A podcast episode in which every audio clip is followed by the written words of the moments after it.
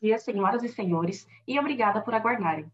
Sejam bem-vindos ao call de resultados da COSAN, referente aos resultados do quarto trimestre e do ano de 2021.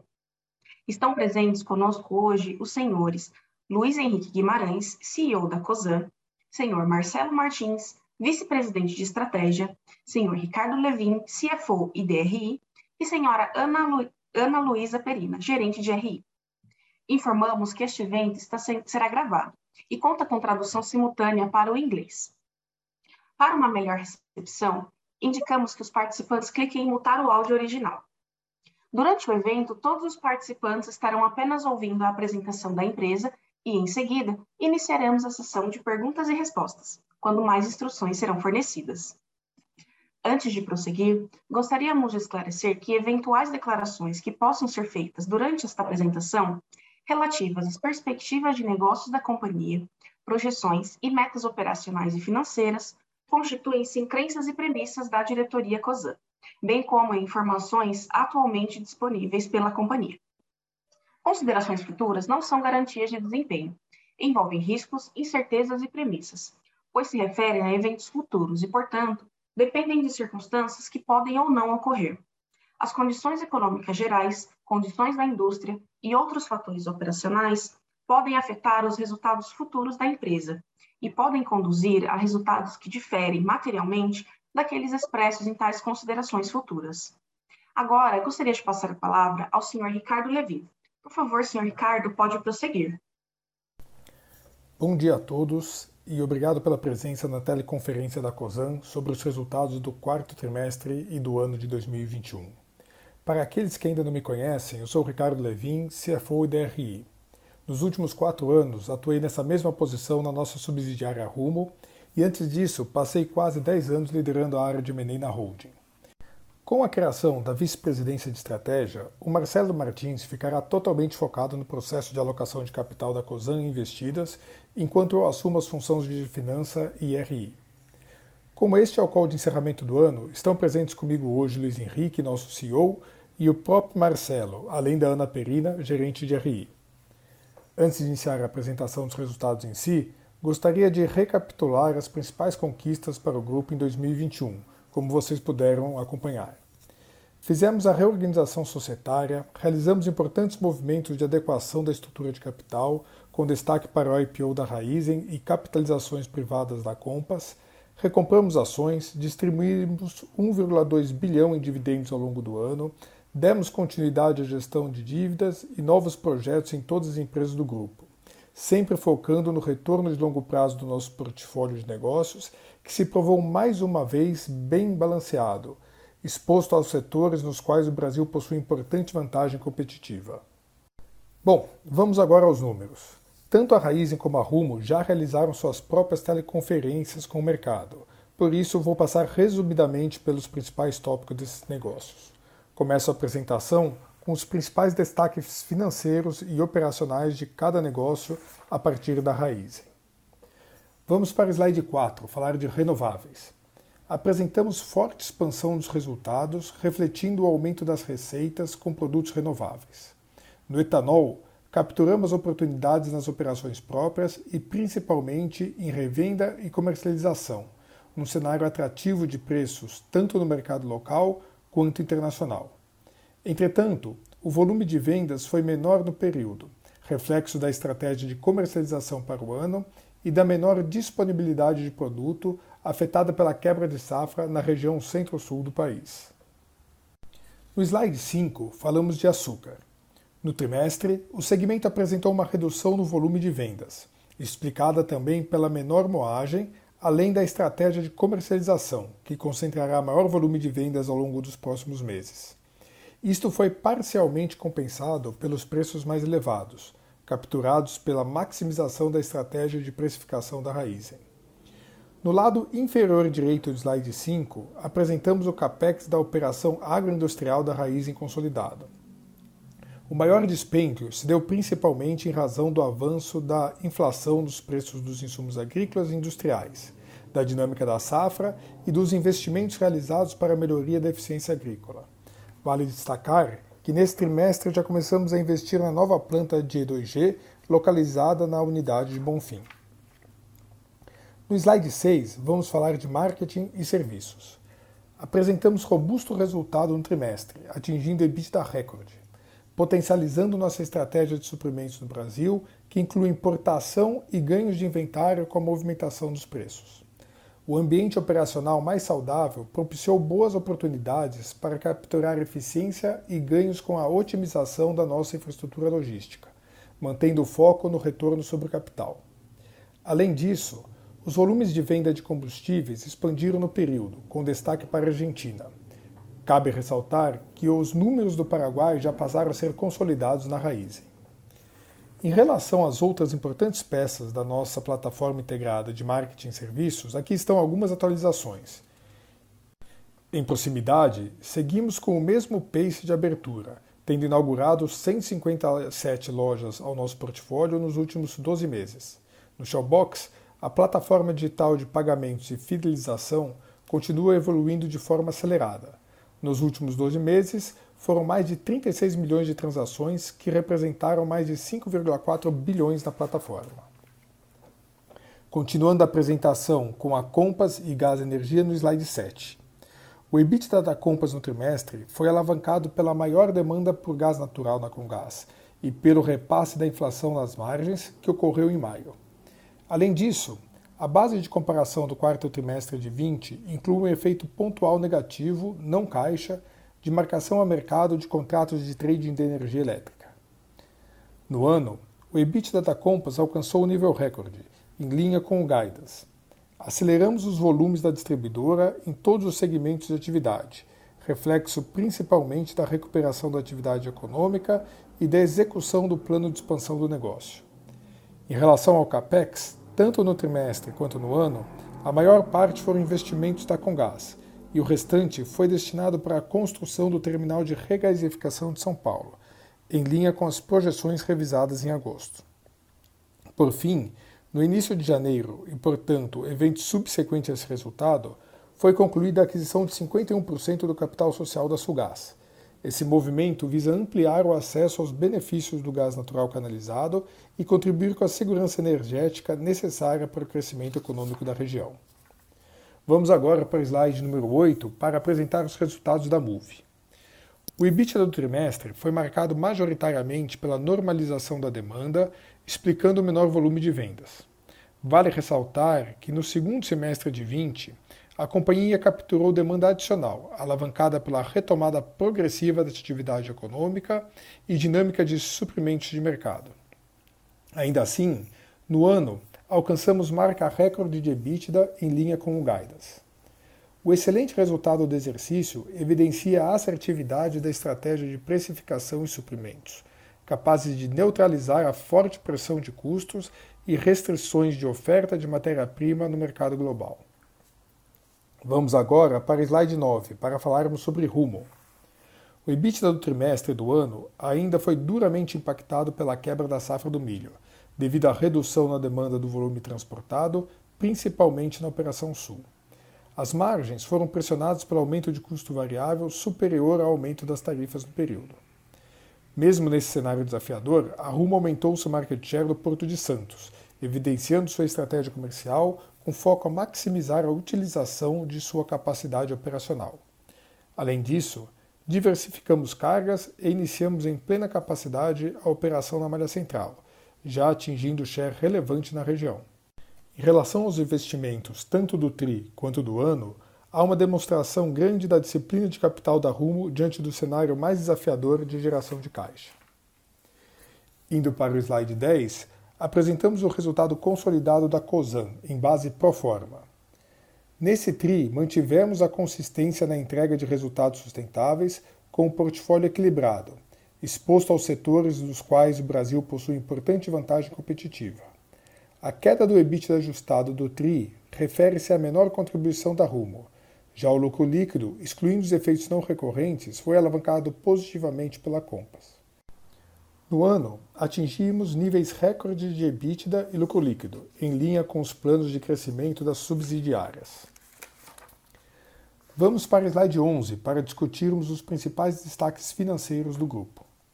Em relação ao endividamento, mantivemos a usual gestão de dívidas no grupo todo, fundamental para enfrentarmos o ano de 2022 com potenciais oscilações de mercado. A alavancagem se manteve em 2,1 vezes dívida líquida EBITDA ao final do período, dentro dos níveis ideais para o grupo, em razão do aumento dos resultados do último ano. A geração de caixa livre para acionistas cresceu devido à maior geração de caixa operacional da Raizen, a liquidação da segunda rodada da captação privada da Compass e a captação de uma debênture na Rumo. Nesse trimestre, recebemos dividendos e JCP da Compass e da Raiz. E no final de dezembro, a COSAN distribuiu para seus acionistas 700 milhões em dividendos intercalares, com base no lucro líquido acumulado até 30 de setembro, totalizando 1,2 bilhão pagos ao longo do exercício de 2021. Ainda que não tenha impacto caixa, também atingimos quase 700 milhões em recompra das ações da COSAN SA com o instrumento de Total Return Swap. Bom, esses foram os principais assuntos dos últimos meses e do ano de 2021 com relação ao nosso portfólio. Atingimos marcos importantes, além de entregarmos resultados robustos e consistentes. Para esse ano, frente ao agravamento do cenário macro, com o aumento do custo de capital e da inflação, adotamos uma diretriz mais conservadora em relação aos investimentos do grupo em 2022. Seguiremos com nossa usual disciplina de capital, buscando ainda mais otimizar o capex, aumentar as sinergias de custos e suprimentos e maior seletividade na aprovação e implementação de novos projetos, garantindo o sucesso de longo prazo do portfólio, enquanto mantemos a alavancagem em níveis adequados. Antes de encerrar, queria passar pelos desenvolvimentos recentes da nossa agenda IISD do slide número 12. O Grupo COSAN firmou uma parceria com a Braskem em novembro do ano passado, somando esforços para a agenda de desenvolvimento sustentável, como o foco em alavancar a economia circular e a neutralidade de carbono. Ainda no final do ano passado, a COSAN foi selecionada pelo segundo ano consecutivo para compor novamente o Índice de Sustentabilidade Empresarial da B3, e a Rumo estreou na carteira em 2022. Além disso, todas as empresas do grupo apresentaram evolução nos scores de mudança climática do CDP. Destaque aqui para a Raizen, que entrou para a seleta A-List. Para seguir fortalecendo a nossa governança, em janeiro foi criado o Comitê de Estratégia e Sustentabilidade na COSAN. O Comitê de Pessoas passou a denominar-se Comitê de Pessoas e de Nomeação, incluindo entre suas atribuições a de nomeação de administradores. Vale destacar que os dois comitês contam com a participação de conselheiros independentes. Por fim, a companhia foi selecionada novamente para entregar o Bloomberg Gender Equality Index, DEI, reforçando a forma como a COSAN vem trilhando de maneira consistente a construção de um ambiente de trabalho cada vez mais diverso e inclusivo.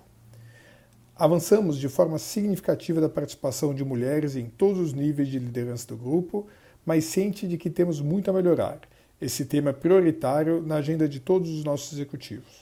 Com isso, finalizo aqui a minha apresentação e podemos começar a sessão de perguntas e respostas com o Luiz, Marcelo, a Ana e eu. Muito obrigado.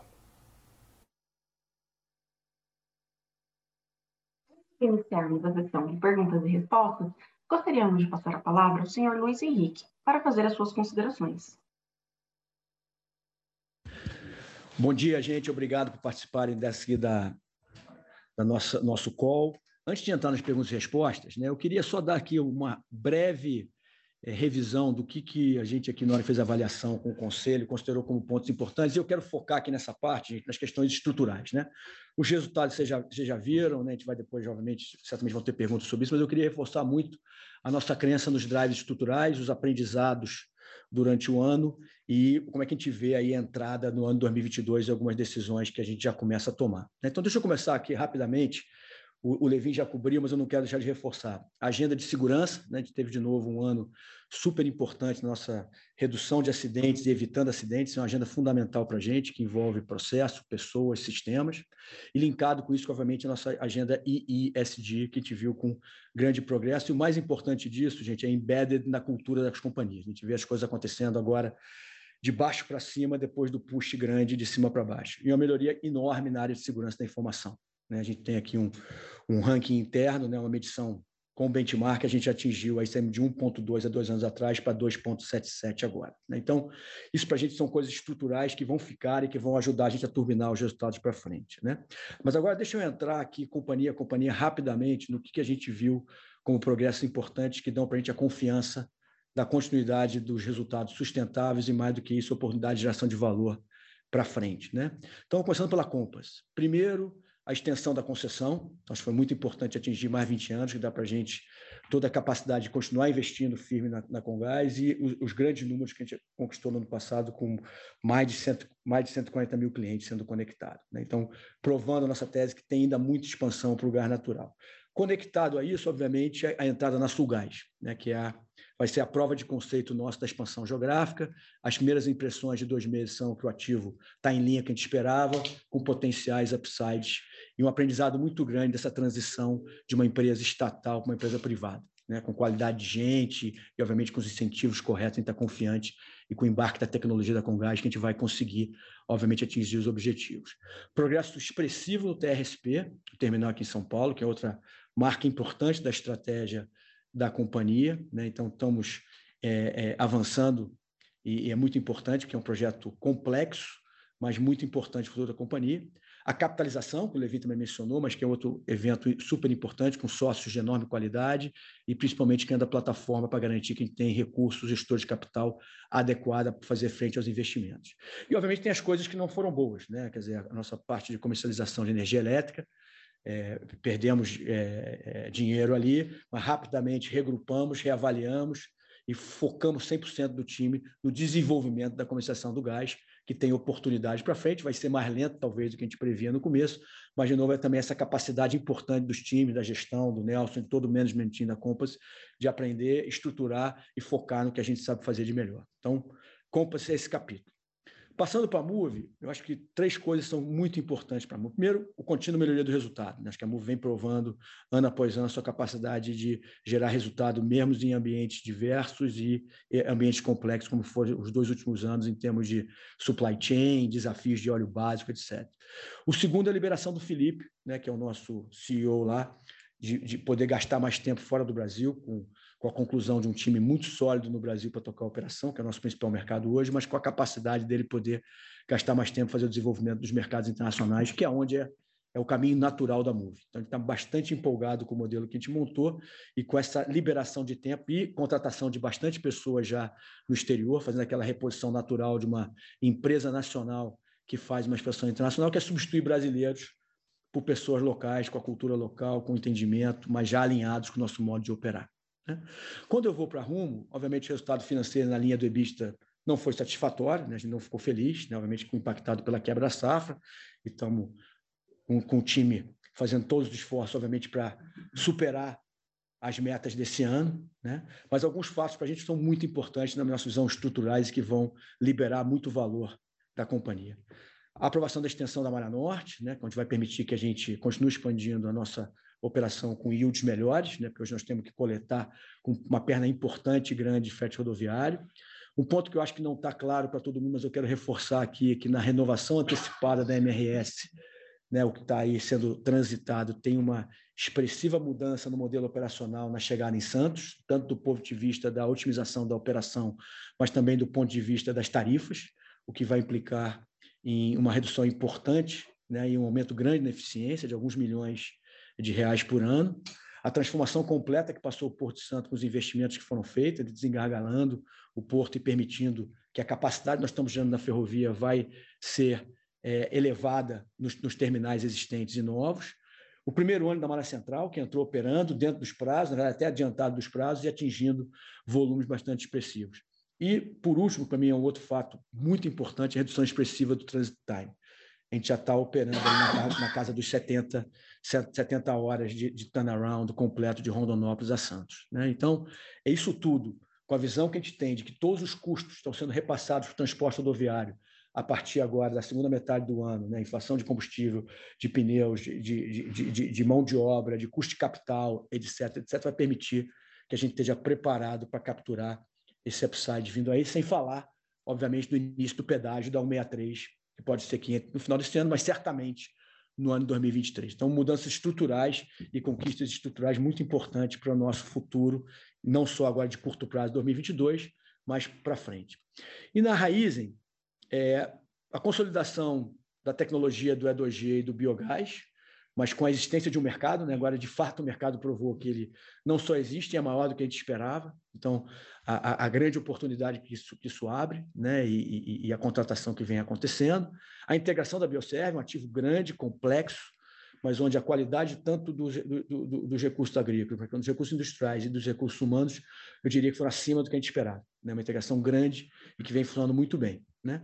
Na área de marketing de serviço, uma evolução bastante importante os resultados, mas fundamentalmente com a esteira de renovação e de crescimento de novos negócios é, funcionando bem, e, de novo, com o crescimento grande das nossas grandes apostas, que é o Shellbox e toda a parte de conveniência e proximidade. E a mudança de postura, que acho que é muito importante da Petrobras em termos de estrutura, da maneira como ela abastece o mercado, da maneira de, de, de atender os pedidos e como isso implica na, no sourcing das empresas e na precificação.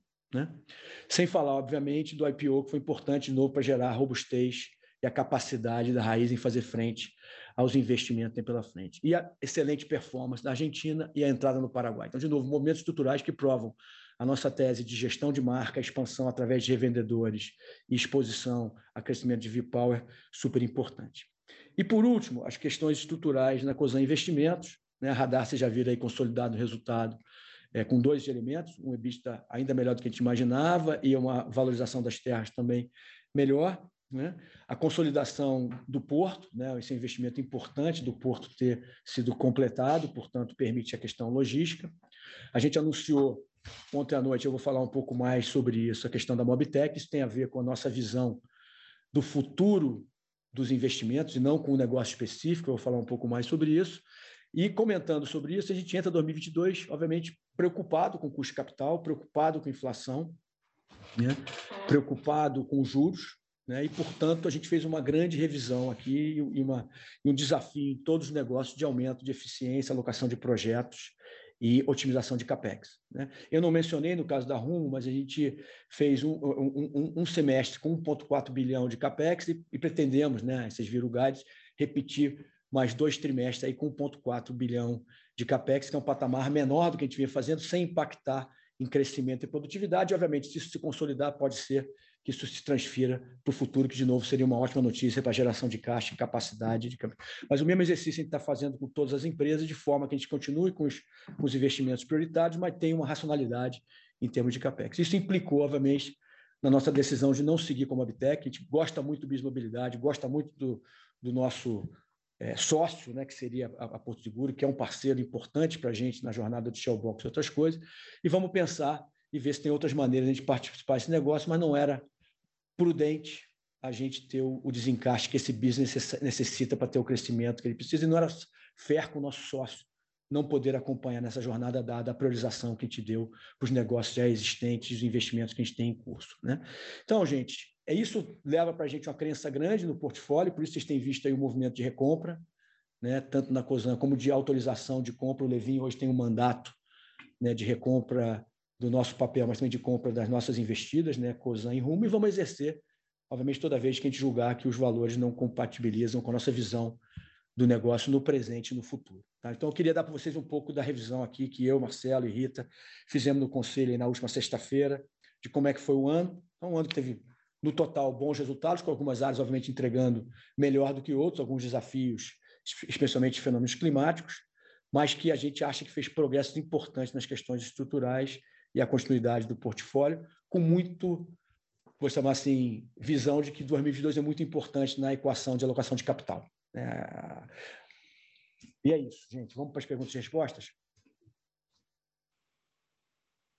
Obrigada. Iniciaremos agora a sessão de perguntas e respostas. As perguntas podem ser feitas através do áudio, clicando no ícone levantar a mão ou raise the hand, disponível na parte inferior da tela. Neste momento, uma solicitação para abrir o microfone aparecerá na tela e você deverá clicar em desmutar. Os participantes conectados via telefone devem digitar asterisco 9 para entrar na fila. Se sua pergunta for aceita, digite asterisco 6 para abrir seu microfone. Para enviar sua pergunta de texto, Basta clicar no ícone QIA, também disponível na parte inferior da tela, e digitar a sua pergunta. As perguntas em inglês serão recebidas exclusivamente via texto. Pedimos que os participantes limitem-se a apenas duas perguntas por vez. Nossa primeira pergunta vem do senhor Luiz Carvalho, do UBS.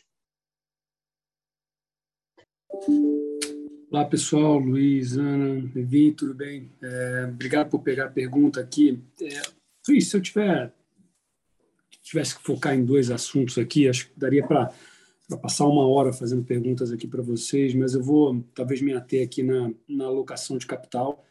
E aí, é, quando a gente olha até o, o press release da, da, da Porto Seguro, né, um, um pouco mais de detalhe, é, eles mencionam alguma coisa num, vamos dizer assim, né, é, numa decorrência de uma revisão da continuidade de alguns dos projetos de investimento. Então, queria entender de vocês, é, do ponto de vista de alocação de capital, é, assim, essa revisão da Porto Seguro é uma coisa única? Vocês estão olhando para outros ativos do ponto de vista de é, revisitar, vamos dizer assim, esse processo de alocação de capital? É, e se sim, como é que a gente deveria é, olhar para isso de uma maneira um pouco mais ampla? É, segundo, se você pudesse, como essas, essas duas companhias não são listadas, é, a Compass e, a, e a, aquela companhia que vocês fizeram um investimento na parte de mineração, queria que você também desse talvez um pouco mais de detalhe aqui, como é que você está vendo todo o desenvolvimento da Compass. É, é, obviamente vocês conseguiram avançar em algumas áreas, como você falou, em outras um pouco mais de dificuldade, toda essa discussão é, com a ANP em relação a, a vamos dizer assim, a, a forma eventualmente de, de, interpretar essa lei é, num, num espectro mais federal versus os, os desafios estaduais, é, falar um pouco de gás petro, se é que dá para falar um pouco, e, e, dar um pouco mais de detalhe do lado da mineração, quais são os próximos passos, como é que a coisa está andando. Obrigado. Oi, Luiz, é o Marcelo Martins. Eu vou responder a primeira pergunta e o Luiz responde a segunda. Cara, a gente tem hoje uma definição muito clara para todos os negócios e, e para a holding de revisão de portfólio, tá? Isso significa o quê? Que, na verdade, pelo cenário que a gente está enfrentando hoje, aumento da taxa de juros, custo de capital, obviamente, foi para um outro patamar, e nós temos que ser bastante conscientes a respeito de como a gente aloca esse capital. Você sabe que isso tem sido uma disciplina histórica nossa, e a gente tem a vantagem de se movimentar muito rapidamente quando a gente acha que a gente tem que fazer alguma correção de percurso. É, nós gostamos da tese da Mobitech, é, fizemos é, lá atrás tomamos a decisão de entrar nesse business porque nós gostamos e apoiamos a tese. Entretanto, hoje, dentro da nossa estrutura de alocação de capital, não faz sentido a gente dispor de uma quantidade tão relevante de capital, porque eu não estou falando simplesmente dessa contribuição que a gente ia fazer em D0, na compra da participação, porque essa era a menor de todas, mas na forma como esse business demanda capital no tempo. Então, nossa decisão era que é incompatível a gente manter um plano de investimento dessa magnitude, considerando o cenário que a gente tem hoje no Brasil. Infelizmente, esse é o timing e essa é a decisão nesse momento. Se nós tivéssemos uma outra situação, num outro momento, esse outcome poderia ter sido bem diferente. Com relação aos outros projetos, a nossa decisão de rever alocação de capital ela é geral, tá? Só que, no caso da mineração, pela própria natureza do projeto, tem uma série de hurdles aí que tem que ser cumpridos no tempo, tá? E eu não vou me precipitar dizendo para você, ah, a nossa decisão agora é não alocar esse capital na mineração, porque da forma como essa operação era estruturada e o tempo que nós teremos para fazer essas decisões de alocação de capital nos dão já naturalmente essa flexibilidade. Então, nós estamos tranquilos com a flexibilidade que a gente tem ali de decisão no tempo. Estamos, obviamente, muito tranquilos com, com o ativo que a gente comprou nesse momento, por ser um ativo bastante estratégico e por ter uh, a possibilidade da gente utilizá-lo nesse projeto com, com tempo e tranquilidade.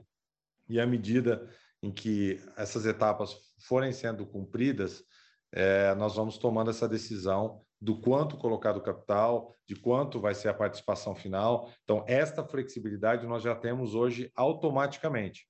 Desta forma, a gente não precisa é, fazer nenhuma alteração do que já existe como acordo lá. Com relação ao terceiro negócio de investimentos, que é a Radar, nós estamos, sim, extremamente satisfeitos com o desembolso que a gente fez, com os ativos que a gente colocou para dentro e com a performance de, de valorização desses ativos no portfólio. Então, assim, do ponto de vista de gestão do portfólio, esses ajustes que a gente está fazendo, eles são muito naturais, considerando a mudança de conjuntura, considerando a nossa visão e, inquestionavelmente, o nosso desejo de direcionar a nossa liquidez para comprar ação do grupo quando a gente acha que essas ações estão num bom preço. Queria deixar isso bem claro aqui. Nosso objetivo hoje é comprar é comprar Rumo, é comprar Raizen e recomprar a ação da Cosan. Esse mandato ele é claro aqui para o Levin e, e, abrange essas três companhias listadas do grupo. Se tivesse outras, também entrariam no jogo. Tá? Então, a nossa prioridade, como tem sido e continuará sendo, são as ações do grupo, que é onde a gente acredita que tem a maior geração de valor. Se nós tivermos que deslocar capital de outros negócios que eventualmente nesse momento não tem essa mesma valorização e não trazem o mesmo valor, para isso a gente vai fazer, não só iremos como faremos, fizemos agora nesse momento acabamos de anunciar. Vou passar para o Luiz para responder a segunda pergunta. Não, e, e, eu acho que é importante, né, Marcelo, assim, a, a, a, a capacidade desse negócio né, como um todo, né, de, de, mobilidade, também não foi o fruto da nossa decisão. A decisão foi puramente de priorização e alocação de capital. Né?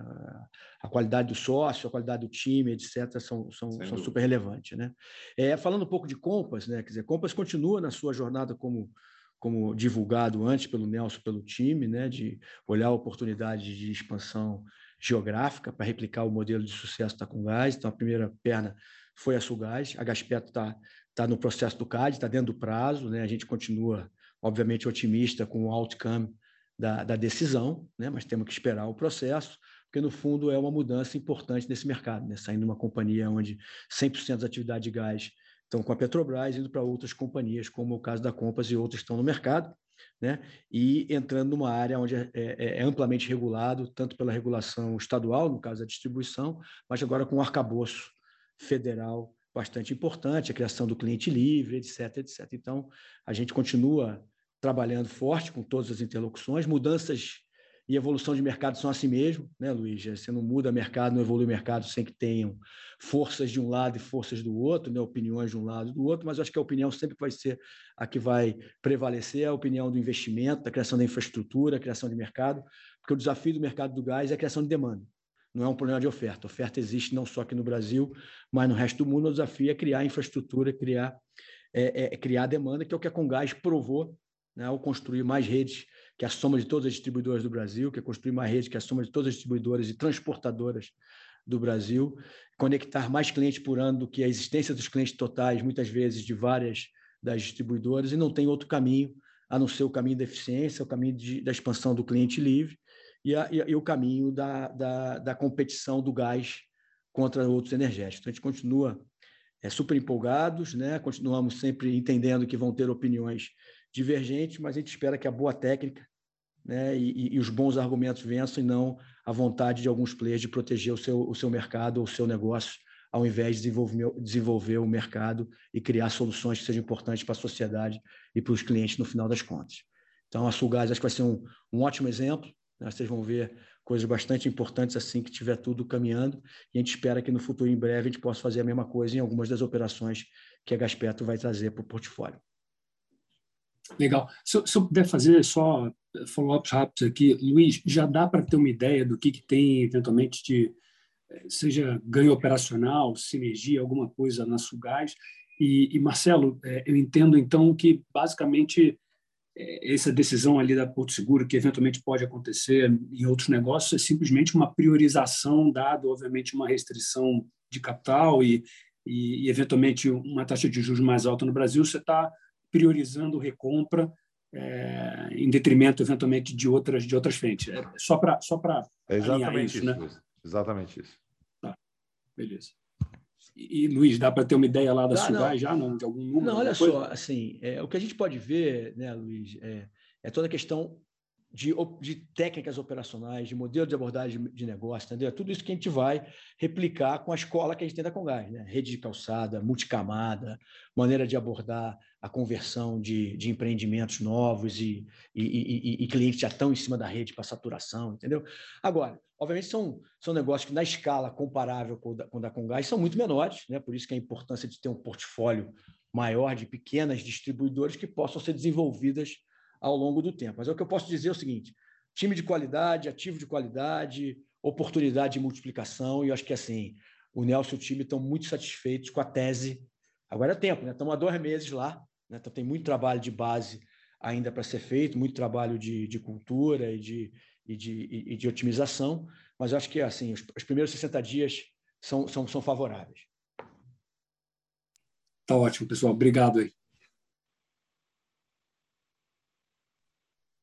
Pergunta vem de Isabela Simonato, do Bank of America.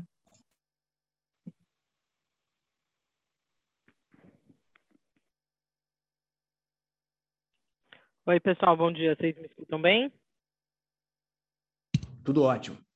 Obrigada, Luiz. Bom dia para todos. É, é, eu tenho um, uma pergunta em relação à, à alavancagem da, da, controladora, né? Assim, como vocês bem mencionaram, cenário de juros bem mais alto, inflação, etc.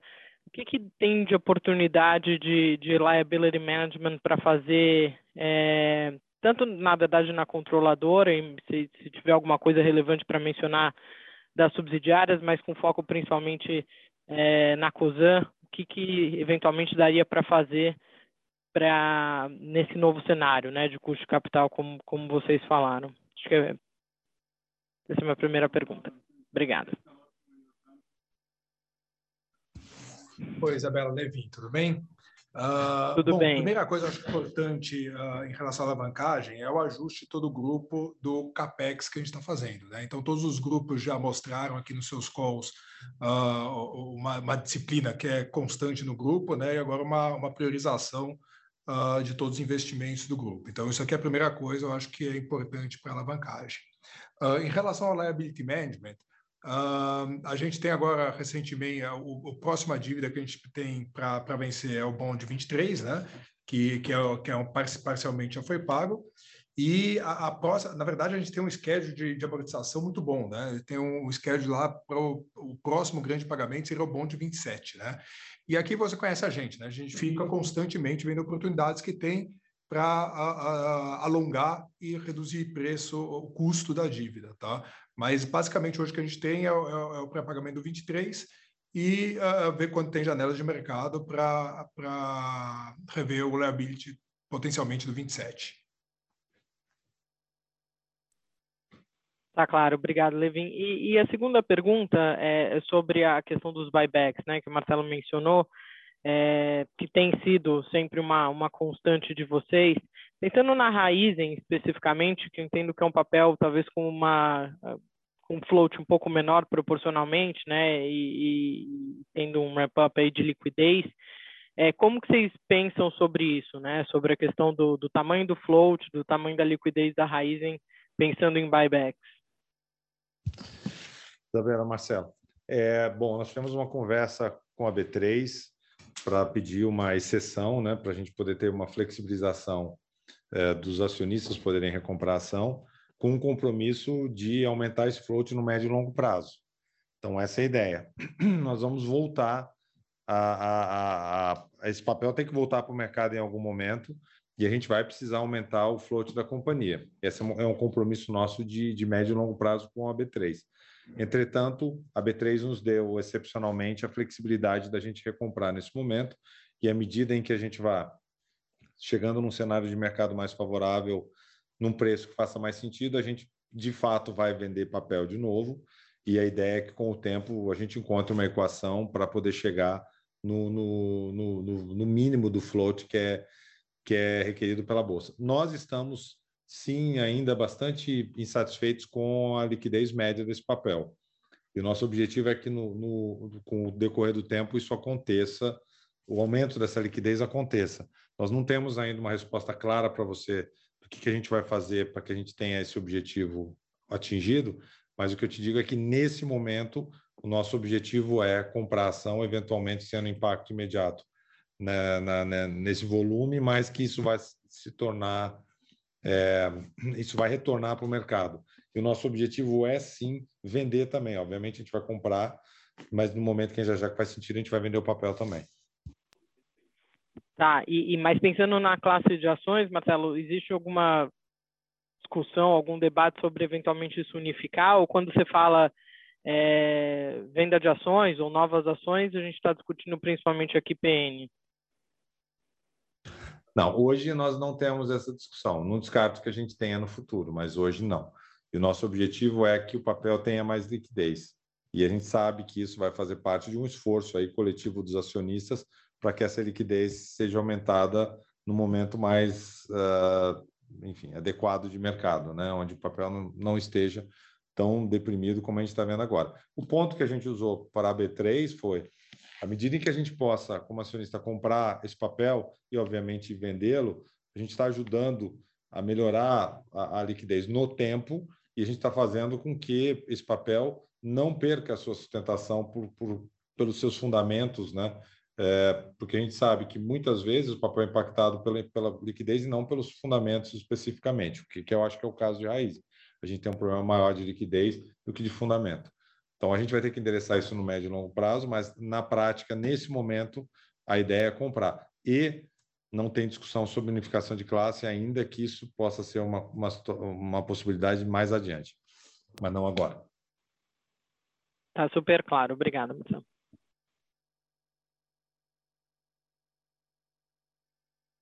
Lembrando que solicitamos que cada participante faça apenas duas perguntas. A próxima pergunta vem de Tiago Duarte, do BTG Pactual. Olá, bom dia. É, bom dia, Luiz, Ricardo, Marcelo, Ana e, e todos aí do time.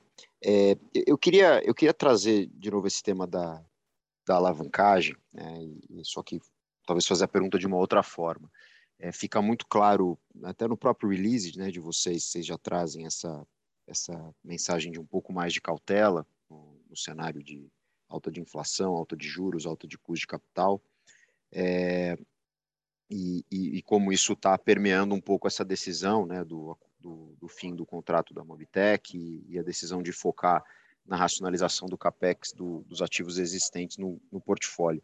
Mas quando a gente olha, né, por exemplo, olhando a alavancagem, né, a alavancagem terminou em 2,1 vezes, sendo que é um TRI sazonalmente desfavorável, pensando principalmente na raiz, né, do ponto de vista sazonal mesmo. É, a minha pergunta é, muda, né, por conta de um custo de capital mais alto é, e essas decisões de, de, de focar é, nos ativos atuais, muda o que vocês consideram a alavancagem ideal, ou alavancagem target da companhia. Quer dizer, vocês não estão numa alavancagem muito diferente do que historicamente né, a holding, a COSAN, é, trabalhou. Né? E aí, ao mesmo tempo, estamos vendo essa, essa decisão de um pouco mais de cautela. Então, queria ouvir, ouvir sobre esse, esse prisma se a gente deveria pensar numa alavancagem alvo diferente do que a gente está vendo hoje. Essa é a primeira pergunta. É, e aí a segunda pergunta é sobre é, sobre o futuro, quer dizer, eu queria ouvi-lo se, se no passado a gente sempre, vocês sempre foram muito vocais sobre a ideia de ter pelo menos no portfólio permanente né, as companhias listadas. Né? Então já fizeram o IPO da Raiz em ano passado, a Rumo já listada. Queria ouvi-lo sobre perspectivas é, das demais empresas, né? seja a Compass, que talvez eu imagine que é importante que a Compass em, entregue alguns milestones antes é, de pensar em acessar o mercado de capitais e da própria Move, mas queria ouvir se essa, é, esse desenho de listagem das, das, da, do portfólio permanente ele continua fazendo sentido é, na opinião de vocês. Obrigado. Cara, deixa eu responder primeiro, depois eu passo para o Levin aqui. É, a gente não tem uma mudança com relação à nossa dívida estrutural, tá? Agora, fatalmente, numa situação de aumento de juros, a gente vai ser mais conservador com alguns movimentos que faziam mais sentido do ponto de vista de retorno e fazem menos sentido hoje pelo custo de oportunidade. Então, assim, a, a decisão de descontinuidade do projeto da Mobitec foi uma decisão muito difícil para a gente, mas ela era uma decisão inquestionável do ponto de vista de que a alocação de capital necessária para esse projeto, nesse momento, ela era discrepante com a, o nível de convicção que a gente tem hoje de que faz mais sentido recomprar algumas ações. Ah, mas vocês vão usar exatamente o mesmo valor? Não necessariamente. Talvez no, no, nos próximos anos aí, é, o que a gente poderia estar tá fazendo o commitment de capital para a Mobitech seria maior até do que a gente eventualmente vai recomprar de ações nesse momento. Essa decisão do tempo eu não vou tomar agora. Como nós somos, primeiro, uma holding, a gente é um gestor de portfólio e as nossas decisões são feitas e implementadas com muita velocidade, nesse momento o que faz sentido é deslocar capital destes projetos para a holding fazer recompra de ações. De novo, né? neto, neto pode ser que a gente tenha algum saving de médio e longo prazo, mas nesse momento o que nós vamos fazer é usar capital para recomprar ações. Nós somos uma empresa que foca em crescimento, nós não queremos deixar de crescer, nós não queremos que o mercado interprete esse movimento como um foco mais é, é, em, no portfólio atual e menos em crescimento. Isso não é verdade. É um, é um movimento absolutamente pontual em virtude do cenário. Eu acho que o mercado espera isso da gente, né? que a gente se movimente rapidamente e se readeque em virtude de um cenário que hoje traz uma penalidade muito grande para quem assume dívida para crescimento, infelizmente. Agora, faz todo sentido, até pela forma como as ações do portfólio foram penalizadas, que a gente continue comprando essas ações, porque a gente vê muito valor nesse movimento. Mas, assim, de tudo que você falou para mim, que eu acho que suas ponderações são muito é, sensatas, Thiago, assim, não pense que a gente não vai mais crescer, por favor, tá? Porque nosso objetivo aqui é continuar fazendo esses investimentos à medida em que eles têm uma compatibilidade maior com o momento atual da taxa de juros e com o custo de oportunidade da empresa como gestora de portfólio, tá? Então, essa decisão é uma decisão muito consciente, imediata, com esse nível de, de, de, de complexidade que vocês sabem, mas que à medida que o tempo vai andando e a gente vê uma mudança de cenário, redução de juros, maior previsibilidade no cenário político, a gente vai poder de novo mirar crescimento. Isso até dentro do portfólio, porque a redução do capex que a gente está fazendo nesse momento é também com esse tipo de, de mindset, né? porque o nível de eh, o custo para as companhias também faz com que a gente tenha que rever projetos que não têm mais o, o nível de atratividade que, que, tinham antes, entendeu? E esse é o objetivo de curto prazo. Mas a gente vai seguir repensando a nossa estratégia e, e tendo uma comunicação clara com vocês. E, Tiago, em relação à segunda pergunta, o, nada muda na estratégia da holding, que é ter um portfólio de empresas de capital aberto. Tá? Uh, nesse sentido, o que, que a gente está fazendo? A gente está preparando, né? já tem um processo de preparação das empresas que não são de capital aberto, então, basicamente, a Move, a Compass, né? Uh, deixar elas preparadas para abrir capital assim que a gente tiver um, um momento de liquidez e uma janela no mercado. Uh, importante entender que assim o nível de maturidade das duas para isso são diferentes, né? Então, obviamente, que a, a Compass é uma empresa mais preparada com, com para um processo, né? A Move talvez demore um pouquinho mais de tempo, mas ela já está sendo preparada também para o processo e nada muda na estratégia. Ô, Tiago, só um ponto com relação ao leverage da COSAN. A gente continua com o target de 2 a 2,5, tá? Ou seja, desde que a gente esteja nessa faixa, nós temos um, um, um bom nível de conforto. A gente vai eventualmente jogar ele um pouco mais para baixo, no momento que a gente acha que a gente deve alavancar um, pouco menos, mas esse target de range aí não mudou, ele continua o mesmo. Super claro, muito obrigado.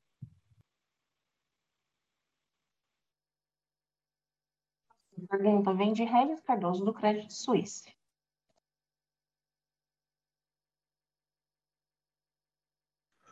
Oi, pessoal, obrigado por pegar minha pergunta. Vocês me escutam? Luiz, Marcelo, uh, Levin? Te escutamos, Regis. Obrigado, Ana. Uh, algumas perguntas aqui do meu lado. Uma sobre a JV com a Mobitech ainda. Queria entender se, quer dizer, a decisão de, de cancelar o investimento partiu de vocês, se, se isso tem alguma implicação de, de multa ou penalidade. É, uma segunda pergunta também é sobre o nível de SG&A da holding, da COSAN, está um, um, pouco mais alto, está né? Tá rodando em torno de 100 milhões por trimestre. Já nos últimos dois trimestres. Queria entender se esse é um, é um nível recorrente. Ah, o, o, teve uma questão também do resultado da Radar, ah, que teve um EBITDA maior, com a valorização de terra eh, junto da receita de arrendamento. Né? Não sei se você poderia, se tem fácil aí, talvez poderia separar quanto foi o valor da, a, da valorização e aí acho que essas são as mais rápidas. Aí tinha, tem uma outra pergunta aqui, um pouco mais uh, filosófica, vamos dizer assim, porque a holding já está com quase 11 bi de dívida, né? Como que vocês pretendem servir essa dívida? É, me, dado que as, as operacionais têm muito plano de investimento, né? Me, me parece que uma parte relevante é, talvez viesse das dos dividendos das próprias operacionais que estão, por sua vez, ou que recentemente fizeram aumento de capital. Como é que vocês eh, balanceiam essas duas visões? Assim, as operacionais podem distribuir, faz sentido distribuir mais do que 25% do lucro? Obrigado. Obrigado, Regis. Deixa eu pegar primeiro aqui, só para ser totalmente explícito, acho que o Marcelo já falou sobre isso, mas eu quero reforçar, não. A, a decisão da Moptec partiu de nós, tá? é, dado a nossa revisão do nosso investimento e, e prioridade, dada a mudança de cenário. Tá? Então, nós estava no ato de conclusão. Sempre a gente vai ser um bom sócio, né? A gente tem sociedade de todo mundo e, de novo, tem uma enorme admiração pela, pela Porto, pela qualidade do carro fácil quanto empresa, pelo, pelo projeto. Continuamos acreditando no projeto, mas, de novo, na vida você tem horas que tem que tomar decisões que não são as mais óbvias ou as mais fáceis, mas são as, as mais importantes e, e, e, preservam a lealdade e a, e, e a qualidade da, da, nossa gestão em relação ao nosso sócio. Tá? Então, não tem nenhum problema no projeto, muito pelo contrário. Obviamente, não tínhamos a capacidade, dada a priorização dos nossos investimentos que está indo across the board, dado esse novo cenário de custos mais altos, inflação mais alta, juros mais altos, etc. E a nossa garantia de continuidade dos investimentos de projetos que já estão em andamento e que são importantes a sua, a sua completude, tomar essa decisão e nada melhor do que antes que você partisse com ela. Né? A gente tinha algumas condições precedentes que precisavam ser finalizadas, todas elas foram seriam superadas, mas a gente eh, tomou essa transparência com o nosso, nosso sócio e chegamos num modelo que fizesse sentido para que eles possam dar continuidade ao projeto da maneira que eles acharem melhor. Tá? Então, não quero deixar nenhuma dúvida sobre isso, em termos da, da posição, postura, qualidade, ética do, do nosso parceiro atual, quase sócio, mas que vai continuar parceiro, com certeza, por muitos anos. Deixa eu passar a bola para o Levin para falar dos outros é, tópicos são radar e dívida e fluxo operacional da holding. Regis, foram um monte de perguntas aqui, então vamos lá, vamos, vamos aos poucos aqui. Nível, nível de SG&A, tá? Nada diferente do esperado, cara. Teve um, um, aumento, tem um racional aqui, a gente tem a questão de dissídio, a, do, a questão do início de operação da COSAN Investimentos, né? diversos investimentos adicionais esse ano, uh, radar, porto, então, a, a, vai sempre rodar o que a gente sempre fala no mercado, né? algo em torno de 250 milhões. Uh, eu vou para a última aqui, depois eu passo para a Ana, que ela tem os, os valores aqui da, da, da, das terras. Uh, só, só para ver se eu entendi bem, Regis. O que você está falando é o seguinte: uh, a gente já conversou um pouquinho aqui do, do, do, do schedule de amortização das dívidas, tudo. Isso aqui é super casado com o fluxo de dividendos que a gente tem, é uma conta que recorrentemente a gente faz, né? Então a gente está super, a, a, a gente tá super tranquilo nesse, nesse schedule de vencimento das dívidas, né? E da nossa capacidade, tanto de pagamento de juros quanto de pagamento de, de, de principal. Então, não sei se isso responde sua pergunta aqui. Eu passo para a Ana, qualquer dúvida você, você, você volta aqui a perguntar. Sérgio, só, só complementando primeiro aqui esse ponto da dívida, só para lembrar, o ano passado a gente emitiu 2 milhões de debêntures na holding, né? então a gente já fez um trabalho preparatório e com esse recurso a gente também, parte dele, como até anunciado, é, durante a emissão é para gestão de dívidas, então a gente vai estar sempre avaliando qual é a melhor oportunidade. Lembrando, ano passado a gente é, quitou as nossas obrigações com acionistas preferencialistas, que era aquela estrutura de COSAN Investimentos e Participações. Então, efetivamente, gestão de dívidas faz parte aqui do processo recorrente de alocação de capital da holding. Sobre a Radar, eu queria só deixar claro né, os dois efeitos que a valorização das terras tem no nosso resultado. Então, primeiro, né, assim, a gente tem uma apuração, uma estimativa mensal do que são potenciais é, efeitos de valorização de terras, e isso vai transitar ali nas nossas outras receitas e, despe e despesas dentro da radar. porém, anualmente é quando você tem efetivamente um laudo que confirma esses valores e quando normalmente acontece é, a contabilização mais relevante. Só colocando os tempos e movimentos aqui, né? Nesse ano, essa contabilização ela aconteceu em outubro, ou seja, um mês antes da nossa aquisição, porém posterior ao, ao fechamento do deal. Então, isso gerou um efeito diferente. A gente teve ali um ganho com compra vantajosa do que foi mais ou menos um bi de valorização do portfólio de um ano para cá. No, no PNL, já desses dois meses que a gente já passou a incorporar, a gente tem cerca de 40, é, de 30 a 40 milhões de receita com arrendamento, referente a dois meses, e mais 20 milhões dentro de outras receitas que são referente à valorização das terras e entre outros efeitos. Então, é, só para lembrar, uma vez ao ano a gente tem a efetiva marcação, mas isso vai sendo acruado no resultado à medida que a gente divulga trimestralmente. Tá bom? Tá bom, pessoal. Obrigado pelas respostas. Regis, só para deixar também claro, e foi obviamente firmado um distrato de comum acordo entre as partes, tá? Então, é, o, o, processo inteiro foi, foi conduzido de maneira é, consensual após a nossa decisão inicial, tá? Ótimo, obrigado, Luiz.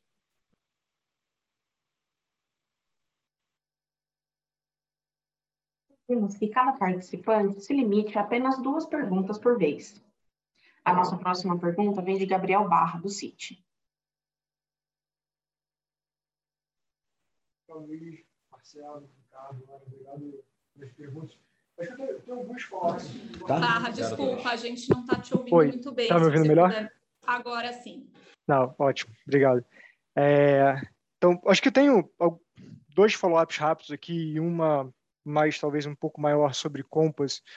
É, Bobtech, acho que já discutiram bastante, não quero tomar mais o tempo de vocês em relação a isso, mas é, existe alguma possibilidade de continuar o negócio de forma operacional, eu digo, é, sem ter que ter o dispêndio de caixa, pelo que eu entendi, esse é o grande problema em termos de retorno, mas é, eu lembro que existiam algumas sinergias interessantes, então é, vocês teriam como fazer isso operacionalmente se, sem ter esse dispêndio de caixa e resolvendo talvez essa questão da alocação de capital? Esse é o primeiro ponto. É, o segundo ponto em relação a Gaspetro, eu não sei se vocês pudessem dividir com a gente é, em relação a possíveis indicações de timeline em relação ao CAD, quanto tempo que você acha é, que essa discussão pode demorar, é, e em relação aos remédios, se tem alguma coisa que, na visão de vocês, eu sei que é muito complicado de comentar sobre isso, mas é, se existiriam possíveis remédios que tornariam o deal para vocês, é, talvez que não fizesse mais sentido. É, e olhando para a Compass, talvez seja minha pergunta principal aqui, eu acho que, lembrando da época até do IPO, acho que uma das grandes, é, um dos grandes pontos ali da Compass é essa possível integração, vamos dizer assim, que talvez é o que dê, dê hoje, talvez o maior, é, que leve a maior discussão em relação a, até a compra da Gaspeto, essa integração vertical do setor, né, e a preocupação de alguns agentes do mercado. Então, o que eu queria entender de vocês é, primeiro, é, entender um pouco a visão de vocês sobre isso, se como que vocês veem se existe realmente essa integração entre os business e quanto que existe sinergia ali, quanto que é, isso impacta ou não a questão da competitividade no setor. E puxando exatamente o ponto do gás marketing, o que, que falta? Eu sei que existe muita coisa ainda para ser discutida em relação à regulação, mas aonde a gente está hoje, quais seriam os pontos mais importantes para a gente conseguir é, seguir aqui e monitorar para ter realmente uma é, esse business ganhar um pouco mais de tração é, nesse curto médio prazo. São esses pontos. Obrigado. Então, rapidinho, vamos lá. Mobtech, obviamente, tem condição operacional e Raizen e Porto vão continuar na jornada de relacionamento que já existe hoje, através do Shellbox, Shellbox Empresa, etc. E, e, e fatalmente, se tiver um ângulo bacana, vai, vai ser dado continuidade. Tá? A gente, como eu falei desde o começo, a gente acredita na tese e as companhias do grupo acreditam na tese e estão envolvidas. É, quanto a Gaspetro, não é o prazo normal do CAD, né? que, que, que, pelas nossas contas, termina no final de junho. Esse seria o limite do tempo hoje regulamentar é, para que o, o, o, o, órgão se manifestasse, né? e a gente tem toda a crença de que isso vai acontecer dentro do tempo previsto. Né? Então, os processos de, de, de, de respostas, perguntas, interações vêm acontecendo da maneira normal, e isso agora é, é esperar. Quanto a remédios, cara, esse não é, não é nosso papel, é, então a gente vai, obviamente, avaliar se é que tem, a gente não vê nenhuma necessidade disso, de novo, são business que são monopólios é, naturais, regulados, com todo o controle necessário para que não haja nenhum tipo de abuso, como é o caso aqui de São Paulo e de todas as outras empresas que já foram privatizadas pelo Brasil afora. Tá? É, em relação à, à integração vertical, isso não existe né? até porque são mercados diferentes, né? o, o mercado, de novo, distribuição é um mercado monopólio natural, regulado, com direito de passagem de qualquer comprador ou vendedor ou comercializador. Isso é muito importante. Tem uma enorme confusão na cabeça de muita gente sobre isso. Esse é um mercado que uma empresa química pode comprar sua molécula de um produtor e vai usar a rede da Congás, por exemplo, de São Paulo, para transportar e vai, obviamente, remunerar a Congás com a tarifa estabelecida pelo regulador para cliente livre naquele segmento, naquele volume, etc. Então, as estruturas são absolutamente é, competitivas e, e, e, e, totalmente abertas para que pode, possam ser feitas.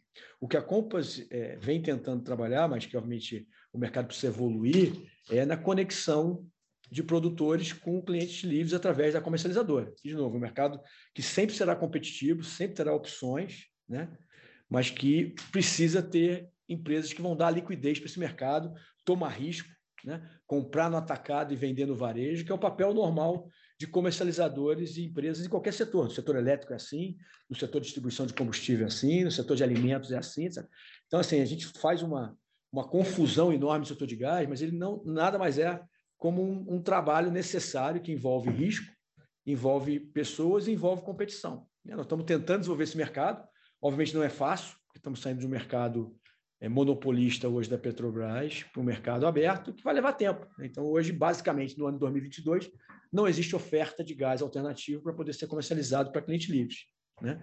Mas a gente continua com o time desenvolvendo, olhando opções em países vizinhos, olhando opções de, de, de, de, de terminais, de compra de terceiros, e sempre tentando desenvolver novos clientes livres para o mercado. Que, como vocês sabem hoje, é um, é um número basicamente zero né, no Brasil inteiro, e tentativas estão sendo feitas e nós estamos à frente de várias dessas tentativas. Não sei se eu respondi a tua pergunta. Não, super claro, Luiz. Obrigado. Pergunta vem de Bruno Montanari, do Morgan Stanley. Boa tarde, pessoal. Obrigado por pegar a pergunta. Tem uma pergunta só em duas frentes. Uh, vocês estão adotando uma postura super conservadora, né, o que faz sentido aí uh, no ambiente que a gente está vivendo. Então, a pergunta é, um, o que, mudaria a, a, cabeça de vocês para eventualmente começar a, a, investir um pouco mais? Uh, e aí, com isso em mente, dentro das companhias do grupo hoje, onde que vocês veem uh, as maiores fontes de surpresa para upside no resultado de 2022 uh, e qual negócio que vocês têm um pouco mais de preocupação em relação ao resultado esse ano? Obrigado. Não, olha só, eu acho que, primeiro, quer dizer, to, todo o processo brusco de mudança, como a gente viveu né, e está vivendo, né, de mudança de patamar de inflação, mudança de patamar de juros, etc., ele requer um tempo de adaptação. Né? E o que eu tenho falado com alguns de vocês em, em conferência e tal, quer dizer, a tradução disso tudo para preço está acontecendo e vai acontecer. Né? Não, não, vamos nos iludir que o aumento do custo de capital não vai implicar preço dos diferentes produtos, diferentes tarifas, diferentes bens, etc. Só que ele tem um tempo de tradução, né?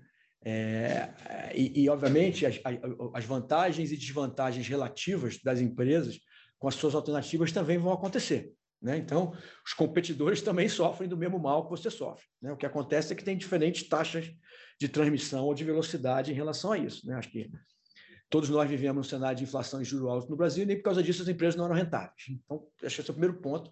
Mas toda a disrupção, e nossa foi muito brusca no Brasil, saindo de 2% para 10% e muito rapidamente para 12%, obviamente ele, ele envolve é, é, é, essa adaptação. Então, o primeiro ponto é esse negócio estar mais cristalizado de maneira que tenha uma visibilidade maior. O Marcelo já citou um outro ponto, que é o cenário político. Né? Precisamos entender para onde vai né? E, e, que tipo de orientação Mas dito isso, cara, a gente acha e continua super confiante, daí o nosso movimento de compra e recompra, etc., que todos os nossos BIs estão muito bem posicionados para os grandes drivers de valor do Brasil. Né?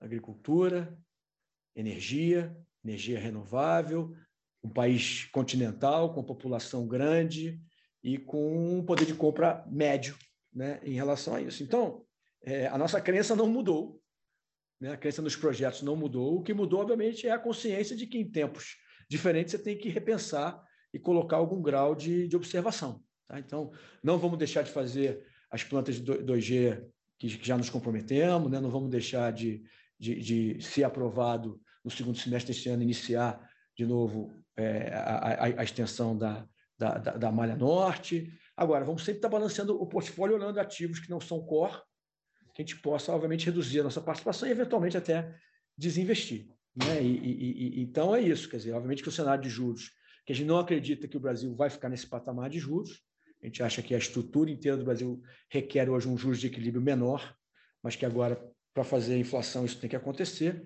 vai, obviamente, mudar de novo a nossa, a nossa posição. Mas, de novo, é, é, é, é cautela, não é pânico e não é tirar o pé de coisas importantes que vão garantir o nosso crescimento futuro. Tá? Eu acho que é, de novo, aquela, aquela olhada para ver que sempre tem oportunidade, gente, em OPEX, em CAPEX, em projetos, sempre tem oportunidade de se olhar, ver, melhorar, otimizar, gerar sinergia, é isso que a gente está fazendo.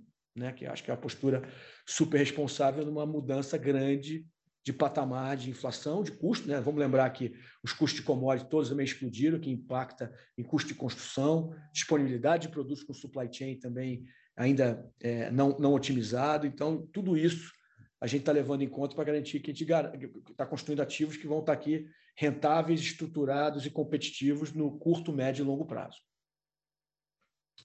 Obrigado, Luiz.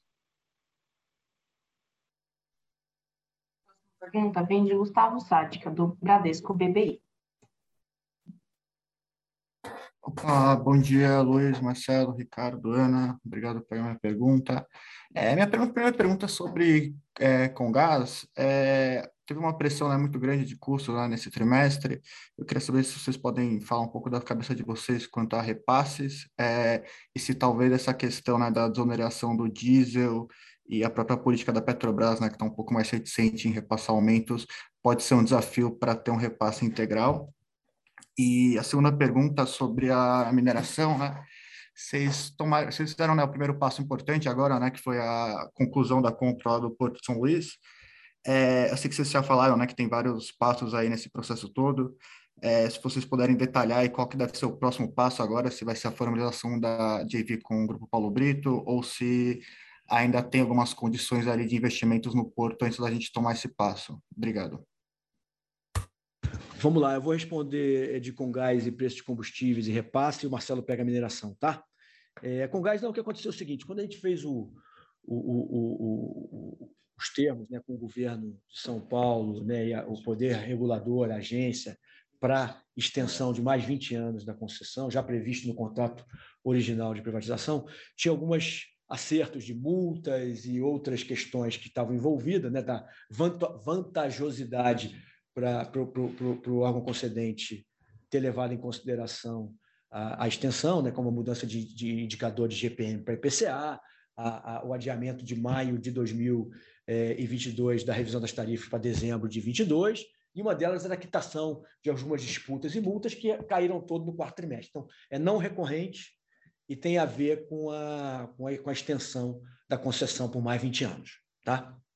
É, quanto ao combustível, gente, de novo, é, é, meio parecido com o que eu falei de custo de capital, juros, inflação em relação aos competidores. O mesmo vai se dar aqui, né? Quer dizer, o diesel vai estar mais caro, o óleo combustível vai estar mais caro, o GLP vai estar mais caro, a eletricidade vai estar mais caro e o gás vai estar mais caro. Então, acho que, de novo, os, os, os reguladores e os poderes concedentes têm a consciência de que represar preço vai gerar problemas no futuro. Então, a gente não, não vê é, é, é, não tem uma preocupação em relação a isso. Obviamente que aumento de custo pode trazer, né, em alguns setores, uma redução do consumo em geral. Vai ser um problema maior, né, macroeconômico.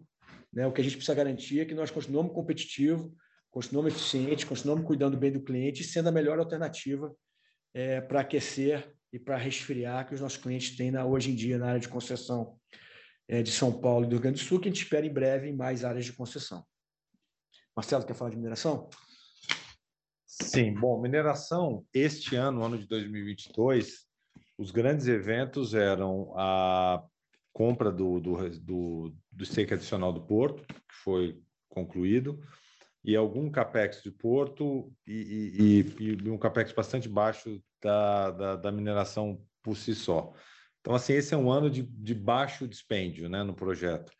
Nós vamos continuar paralelamente testando e confirmando o potencial mineral, é, e aí, a partir do ano que vem, a gente tem decisões mais importantes a respeito desse feedback que a gente vai receber dos, dos, dos técnicos para decidir o potencial de fato e aí quanto que a gente vai a, despender, dependendo do stake final no, no projeto. Então, essa é uma decisão para 2023, tá? Esse ano, o que era mais relevante já foi feito. Então, como a gente tem muitas etapas para serem cumpridas, né?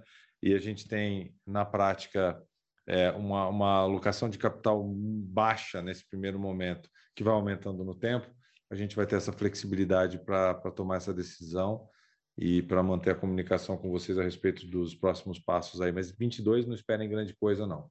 22 é um ano bem, bem calmo para esse projeto. O ano que vem é que as coisas devem começar a acelerar.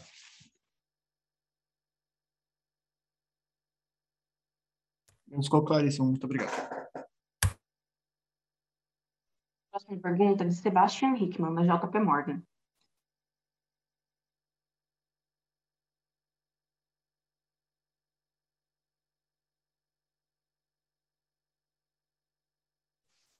Oi, pessoal, vocês me escutam? É Lucas, na verdade, aqui.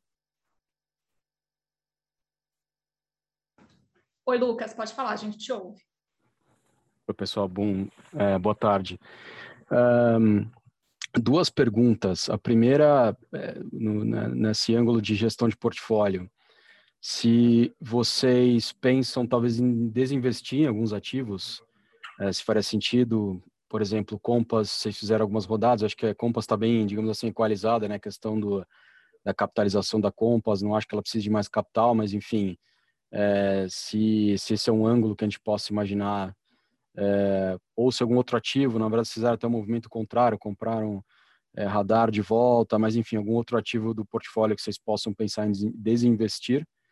É, e, e, outra pergunta, talvez, não sei, para o Luiz Henrique ou para o Marcelo, sobre co como pensar o escopo de investimento né, de vocês é, dentro da investimentos. É, vocês podem também olhar para fora do Brasil, é, que tipo de tema vocês estão pensando, de transição energética, se pode, possa fazer sentido para vocês. É, dado que vocês falaram, o cenário talvez aqui um pouco mais desafiador, se tem algum tema um pouco mais é, longo prazo que vocês possam querer investir, ou vocês continuam mais, é, digamos assim, com a barra mais alta né, para investimento agora, é, focados apenas, apenas no Brasil? Vamos lá. É, começando com possíveis investimentos, não, nosso objetivo hoje não é fazer desinvestimento no portfólio. Eu acho que, como, como a gente mencionou, é, o, o que nós temos aí possivelmente é, é o IPO da, da Compass. Isso deve gerar uma, uma diluição para a gente, mas não é um desinvestimento. Nosso objetivo é que todas as empresas sejam listadas. Compass deve ser a próxima da lista no momento em que houver uma janela de mercado que faça sentido. Não, nós não temos necessidade de fazer esse, esse IPO agora. A empresa está capitalizada, nós estamos bem satisfeitos com o nível de capitalização da empresa, a estrutura de endividamento dela é baixa, a gente sabe que a estrutura de capital lá é, é bem adequada para a conservadora, né? E, mas a ideia é sim que numa janela de, de mercado adequada a gente faça o IPO da companhia. E acho que a, a Move, um pouco mais adiante também, é uma empresa que será listada. Está num outro nível de, de desenvolvimento e de investimento, e a gente pode falar um pouquinho mais sobre isso depois, mas uh, é isso que a gente está prevendo efetivamente do ponto de vista de diluição relativa nos negócios, né? mas não desinvestimento. Radar, nós fizemos a aquisição, estamos satisfeitos com a Radar, eventualmente se surgir uma oportunidade em algum momento de comprar um stake adicional, a gente vai considerar. Então, assim, de maneira geral, o que a gente quer dizer para vocês é que nós continuamos bastante ativos na, na busca de oportunidades de investimentos, mas estamos fazendo uma realocação de capital dentro do grupo. Acho que esse é o, é o ponto fundamental, que, que vai continuar enquanto a gente tiver essa situação de, de, de, de capital que a gente vive hoje no Brasil. Isso, é, só pegando um gancho com o Marcelo, né, você falou da parte do exterior, Né? Obviamente, a Move é o nosso veículo para atingir esse objetivo. Né? A gente tem a pretensão de aumentar a nossa exposição a moedas não, não brasileiras, moedas fortes, né?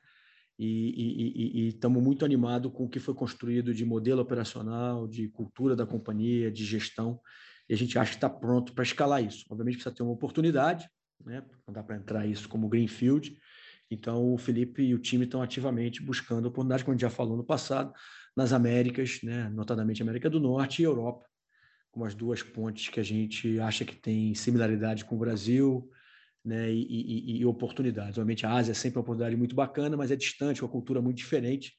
Então, a gente acha que é melhor dar um passo primeiro em áreas mais conhecidas e onde a gente acha que já, já tem, né, já tem uma operação na Europa pequena, mas que vem escalando bem. Tem também uma nos Estados Unidos pequena que tem oportunidade de, de catapultar caso apareça algum target que a gente vem ativamente procurando.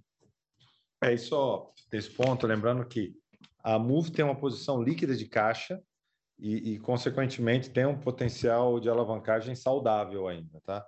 Que a gente pretende é, utilizar numa aquisição que a gente espera que aconteça aí no próximo ano. Tá? Então, o nosso objetivo é crescer a Move, aumentar a exposição dela à moeda forte, ao nosso veículo principal para isso, e a gente tem visto oportunidades que vão, que fazem sentido e podem levar para esse lugar, podem nos levar para esse lugar aí no, no próximo ano aproximadamente. Perfeito, muito obrigado.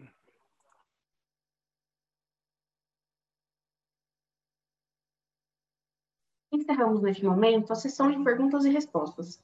Gostaria de passar a palavra ao senhor Luiz Henrique para as considerações finais.